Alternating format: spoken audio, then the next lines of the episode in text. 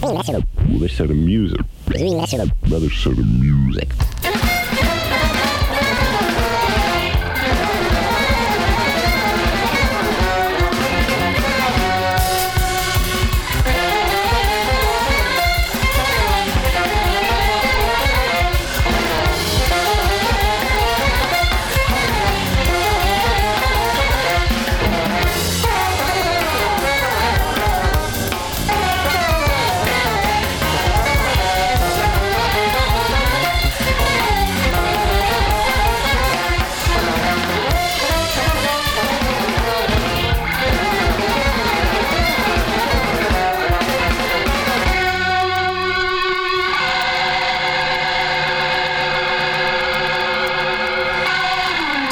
K C R F M New York, this is Jazz Alternatives. My name is Mitch Goldman. I'll be with you for the next three hours, and you landed in just the right place where you want to be.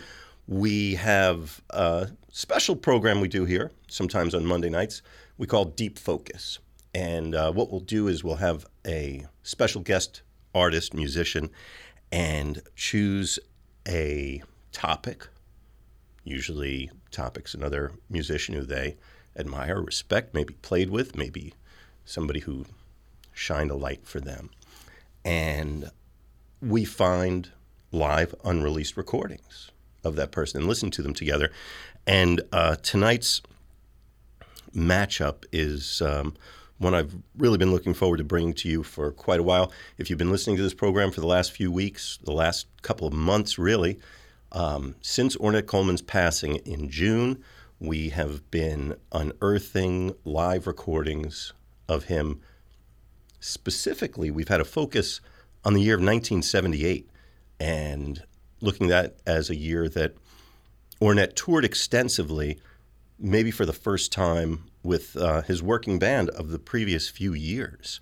And uh, one of the astonishing Um, and jarring things about exploring Ornette Coleman's biography and discography and tourography, to coin a word, is uh, the amazing, uh, there's a lot of aspects. One is the amazing patience that he had and the way that things would unfold over uh, a long period of time, over a period of years sometimes, and what emerged was wildly different from anything he or anyone else had done.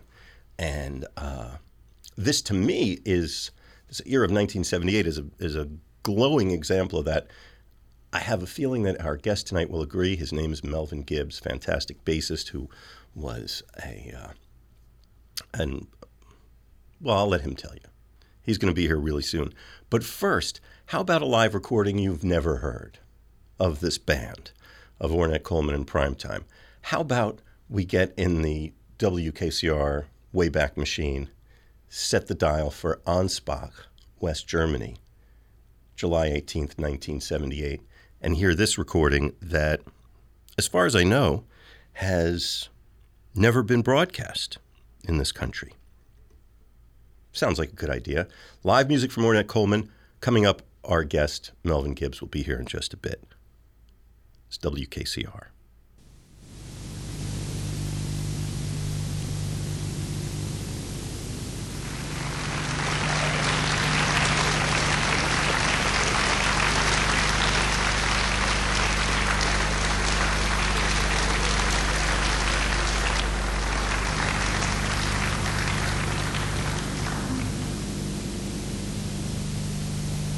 Thank you.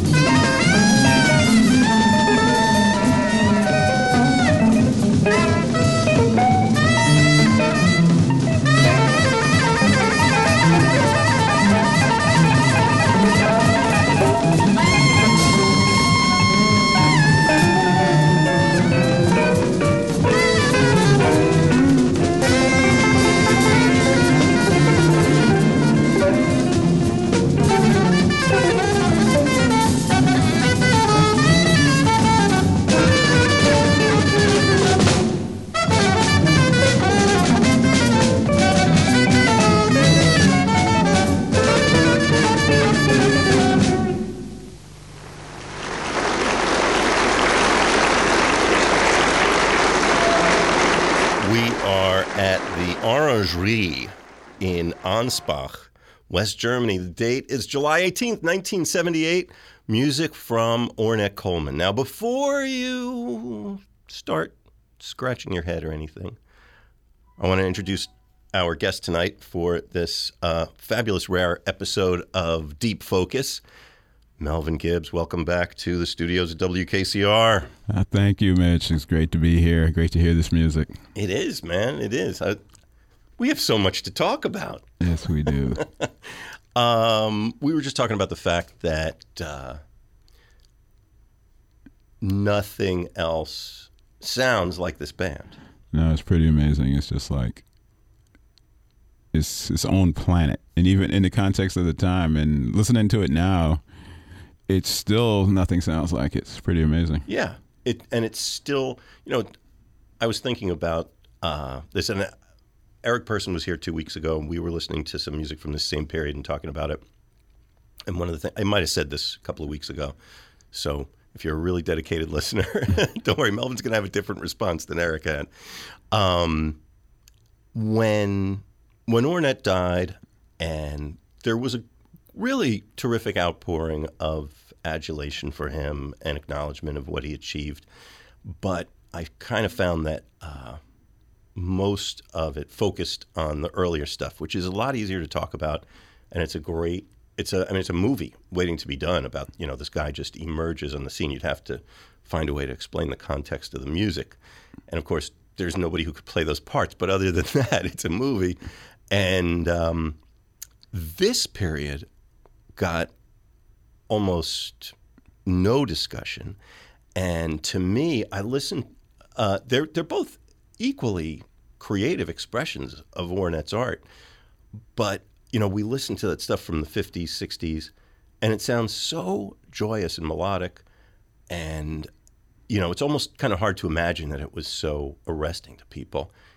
But this still sounds like, you know, the jagged edges are. are right there, but it also has that beauty to it.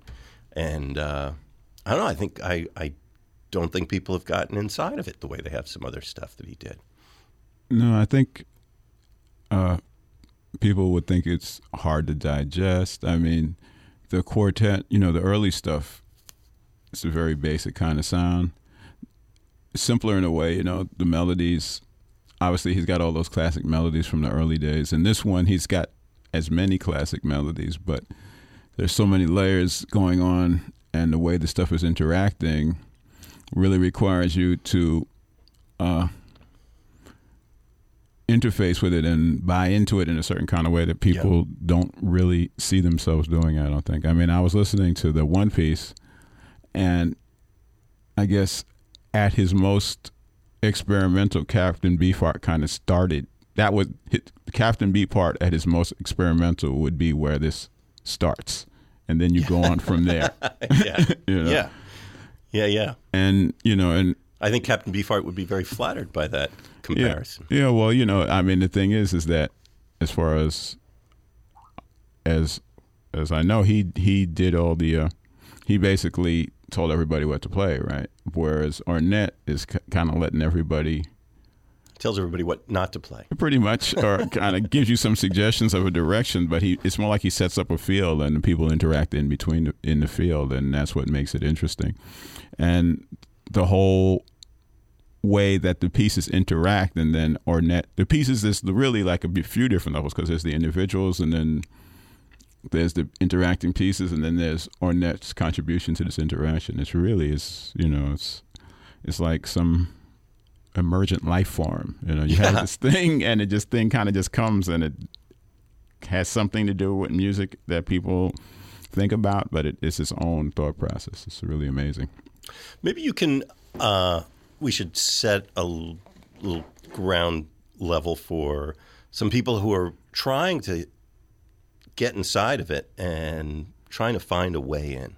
And maybe you could talk a little bit about who's in the band and how maybe we can get into a little bit about how the pieces fit together. All right. Uh, well, the band is a version of the band that he had at that time. It's, you know, Ronald Shannon Jackson on drums, who you know, I played with for many years. Um, Bern Nix, who's actually the person who introduced me to uh, Shannon, and to a large extent introduced me to this music. Um, DeNardo's also playing drums on there. Uh, one of the other people who really introduced me to this music is playing guitar on there, which is James Blood Ulmer. I had a good friend uh, from the early days who passed a long time ago named Alfonia Timms. And Alfonia actually played in Blood's band for a while. And Alfonia was one who brought me by Blood's Loft and introduced me to those guys, that set of guys, which is funny because I would have met them through another context anyway, because soon after he oh, introduced me to Blood, I started playing with Rashid Ali. And they were both down in Soho at that time, and they used to hang out at each, other, each other's lofts. So if you saw one, you would see the other one. So that was my intro to that whole crew. And then there was a bass player named Fred Thomas, who I didn't really know that well. I'd heard him a couple of times, and I've heard him on recordings. But it's very, really unique kind of, you know, reminds me of me, I have to say. It's a really different way of thinking about the music, you know, and it's kind of, I guess, you know, when you're trying to equate how to go through it, there's certain things you're going, okay, I can try this. And I'm hearing like, okay, I would have tried that. And it really becomes a question of building off of what Ornette is giving you. I mean, the music is called harmolodic because you're building around a melody. People think about Ornette's music being free jazz. It's not actually free. There's a system, and the system is that you're playing melodically off of the information that Ornette lays out. And but there's a lot of freedom within that information. The freedom is is how far you can expand that information and still relate to it.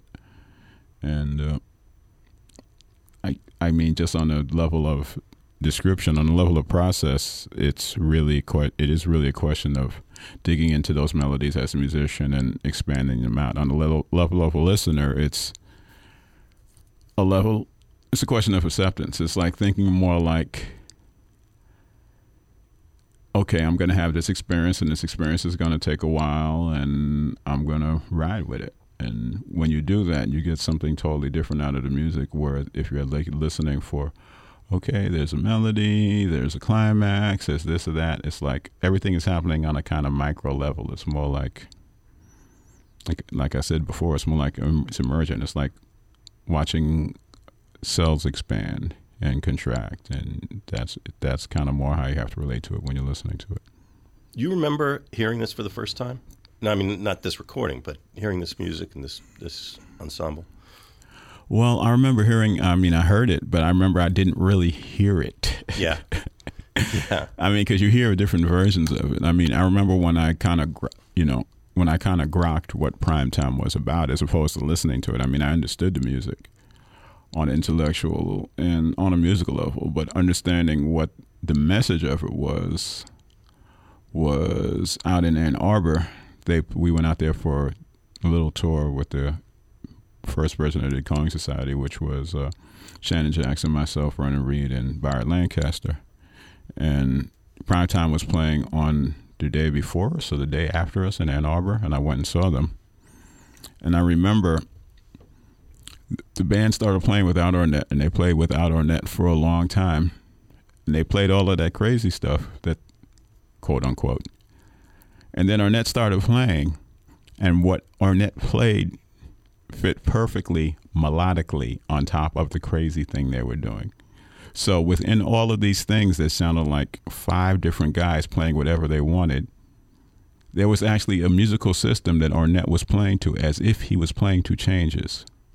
And that's when I really kind of got that, okay, there's really uh, there is really a melodic system built into this.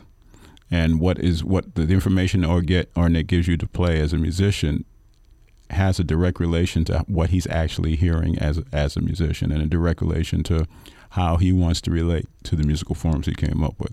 And that's when I kind of really got that, okay, this combination that he's putting together, he's really playing with it like it was blues changes, except it's Ornette changes.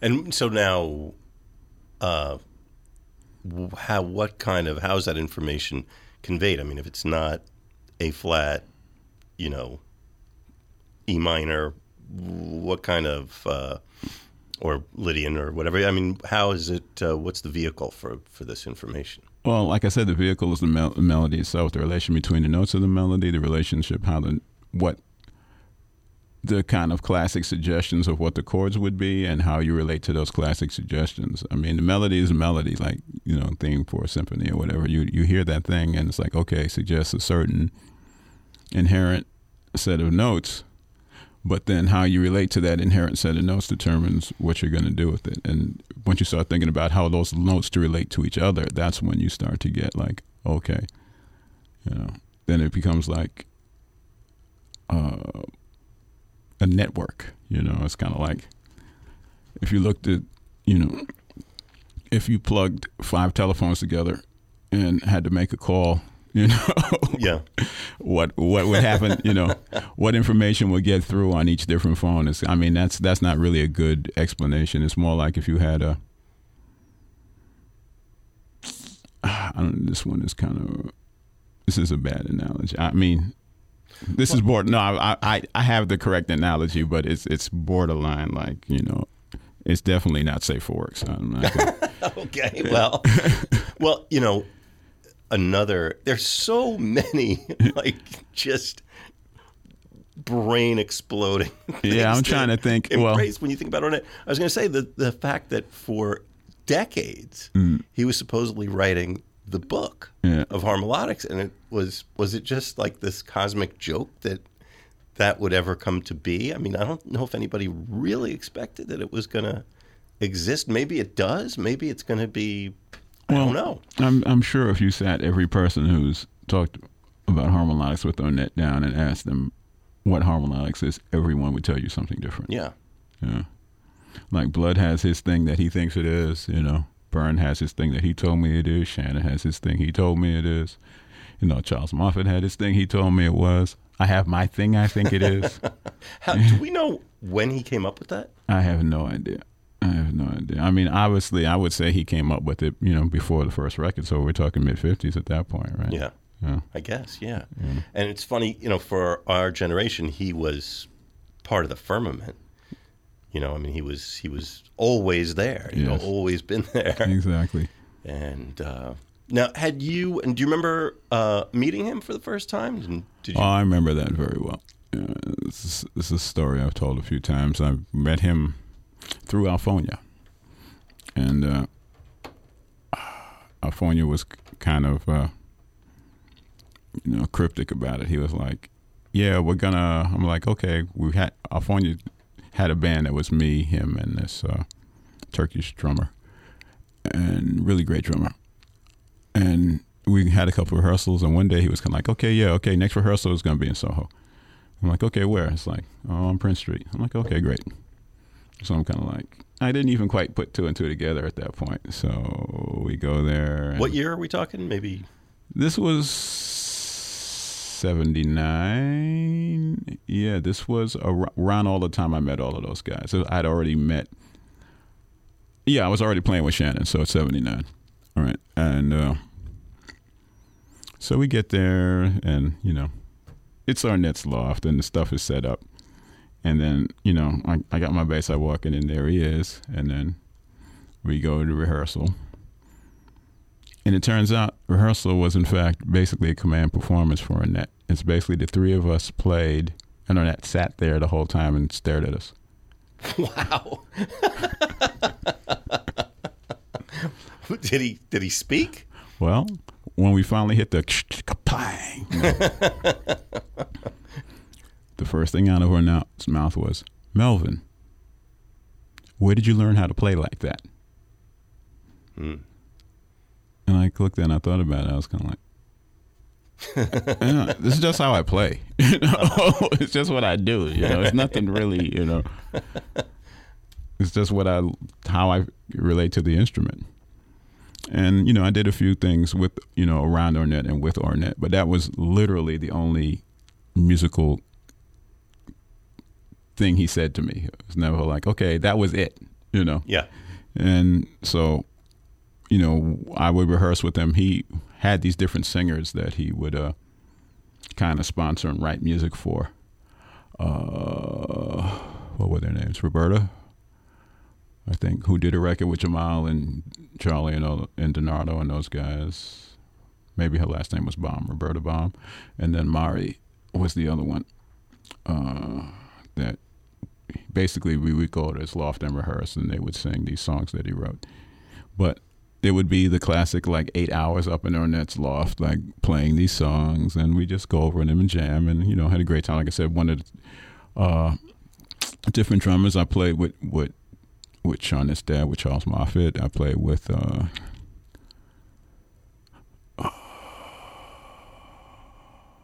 maybe Kamal, who, mm-hmm. you know, we played, I think, who was, who was in Primetime for a while. I think Kamal did some of the stuff. Um, uh, I think those were the two. I can't remember. Uh, yeah, well, I think those were the two. It was either Charles's dad or Kamal would be the drummer.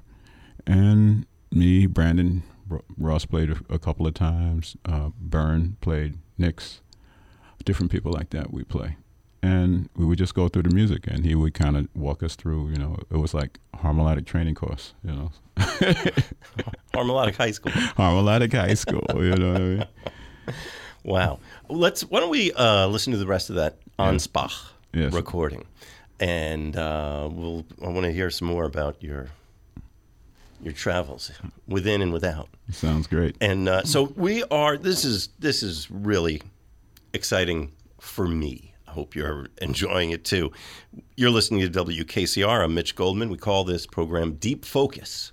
Melvin Gibbs is our guest tonight, and we are drilling into the molten core of the earth and finding Ornette Coleman waiting for us when we get there. And uh, this is a recording of his band Primetime.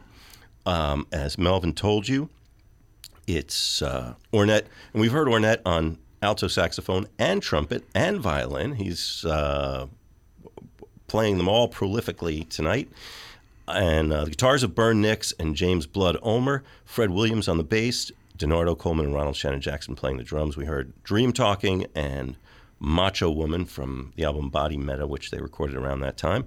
And um, there's one more piece we have from this set. It's in Ansbach, West Germany, at a venue called the Orangerie. And um, one of the really great things about listening to these recordings, because I, we've unearthed these uh, just from this one year of nineteen seventy-eight, festival recordings, uh, nightclub recordings. This place, the Orangerie, was um, a palace from like the eighteenth century, and it's it's a beautiful place. And in fact, this recording, they did an audio recording and a video recording, and it's up on YouTube. So you can play along at home, folks, yeah. and um, have the experience of seeing what these guys look like. But it's, if you're having a tough time with it, it's not going to make it any easier.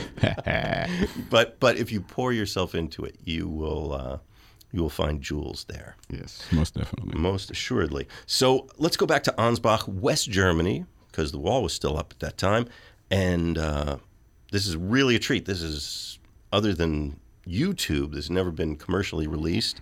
And uh, it's not something you're going to find available for sale or anything. It's something that uh, we have in the K C R archive. So enjoy. W K C R.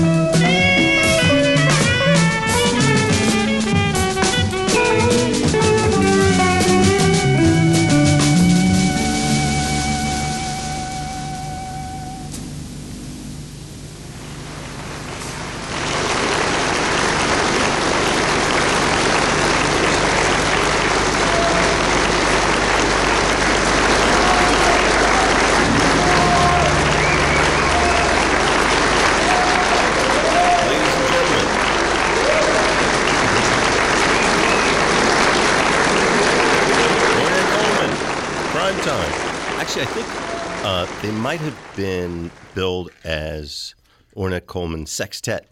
We know them as Primetime, but a lot of the stuff, these European recordings, it's listed as Ornette Coleman Sextet. Either way, um, you're listening to W K C R. That was a live recording from Ansbach, West Germany, July eighteenth, nineteen seventy-eight, one of a number of recordings of this band from seventy-eight. And uh, we're listening to it tonight in the program we call Deep Focus. And uh, we are zoning in on Ornette Coleman at this time with our guest, Melvin Gibbs, in the studio. Hey. Zoning in on Ornette, you know, it's pretty great, you know. It, I, I'm sure some people in the audience were kind of like, oh, what the heck? Vernon Reed used to calls this kind of music, is that music music? Because you're listening to it and you ask yourself, is that music? Yes, it's definitely music. Oh, yes. Oh, yes, yes. That's, uh, yeah, that, and that piece is uh, kind of this other aspect of Ornette's that we know from a number of pieces, those sweet, melodic, uh, you know, it's funny, he's got this great, he's one of the master melodists of, you know, back to Mozart, wherever you want to go with it. I mean, he stands tall with all of them. Um, but it's never like saccharine emotionalism. It's just uh, really comes across as something from the heart. And uh, with that, the abstraction that this band brings to it, it's it's uh, powerful stuff.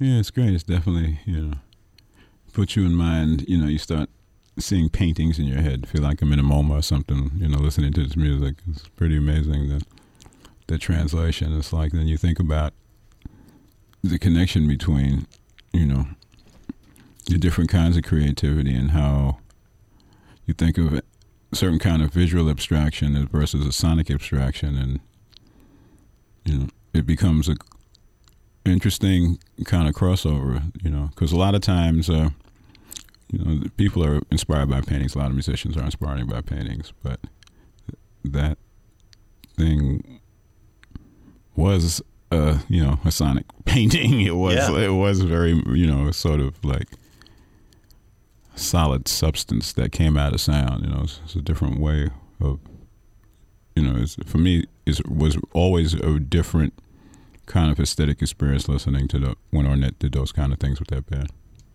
And he you know, he was another thing that comes to mind, the loss of him as a presence in New York and in the world.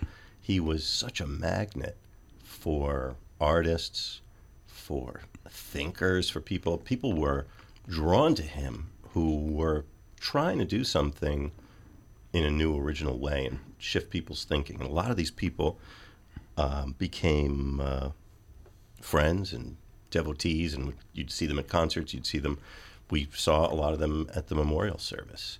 And uh, thinking about the fact that Ornette lived to eighty-five, probably a lot of these great minds that were his contemporaries, he outlived. But, you know, you think of Buckminster Fuller, you think of I mean, all these people that he, writers too, especially, that Uh, found inspiration in his work, and uh, painters, and it was uh, it was definitely a New York thing. But um, you saw him on the road. You probably had that experience. I used to have that experience with Shannon too. Um, but uh, Shannon, I mean, they're different people, obviously. Mm-hmm. Ronald Shannon Jackson, the drummer on these recordings. Um, but he didn't. He didn't open the door necessarily to people. You kind of had to bash through the door a little bit with him.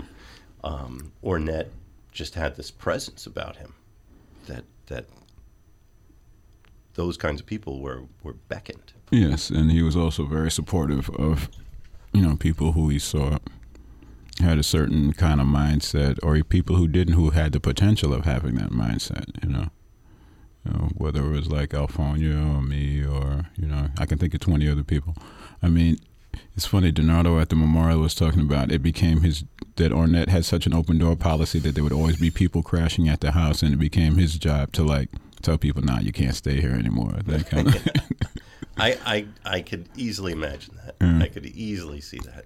It was funny also, um, I was in London with him when they did the meltdown, and the way that people came out, this and this kind of unspoken spirit of this gathering, and you could see echoes back to, you know, sixties London and fifties and and the personalities and the characters and these, you know, uh, heavy players too in media and arts, and and he was he was an, he was an icon in a way. You know, people throw these words around, but he had that status for people who were. Yeah, he's on a lot of levels. I mean, he was, you know, the center, a node of a network of people. And a lot of stuff happened basically because he existed. There's the stuff that he made happen, and then there's the stuff that happened because he existed as a person. And both of those things are going to be lost now, you know. Uh, I'm hoping, you know, that I'm actually hope, hoping is not the right word. I'm expectant and interested to see how uh, DeNardo's going to bring forward the legacy, what he's going to do with the music. Uh, how he's going to curate the future of, of of that idea that his dad brought to the world on both sides, on the, the idea of his dad's music and the idea of this network that got created around, you know, that the thing that his dad represented. I'm really interested to see how that's gonna how that's gonna progress now that DeNardo's responsible for it. Yeah, I uh, I get the sense there's recordings that maybe haven't been uh, brought to the world yet. Yeah, I'm sure there's stuff, and I'm sure there's tons of music that people didn't get to hear that are in the archives that can be explored by different people. There's a lot of ways the thing can go. And, I mean, just, you know, it's it's funny when you hear people play music directly inspired by Ornette, maybe playing his compositions or something that's obviously, you know, wouldn't exist without it, his influence, and you can't help but compare it, and that that warmth and sweetness and openness that's part of his sound, nobody else quite has that. No, I mean, that's the thing of him as a person that comes through, you know, and that's the thing that, I mean, that is the part that's the loss, because you're not going to, no one's going to reproduce that. I mean, there are some people, you know, in, in a circle that kind of have the vibe, because you couldn't do that for a long period of time without absorbing the thought process behind what makes it work. But that particular c- combination of, you know, sort of human kindness and uh, explore, exploratory thought is, it was rare even for the, you know, even for the sixties and seventies, it was rare. Yeah. Yeah. August seventeenth, twenty fifteen. That is part one of three parts of this deep focus on the subject of Ornette Coleman, my guest Melvin Gibbs, and twenty fifteen, June of twenty fifteen was when we lost Ornette. So this is right in the wake of that.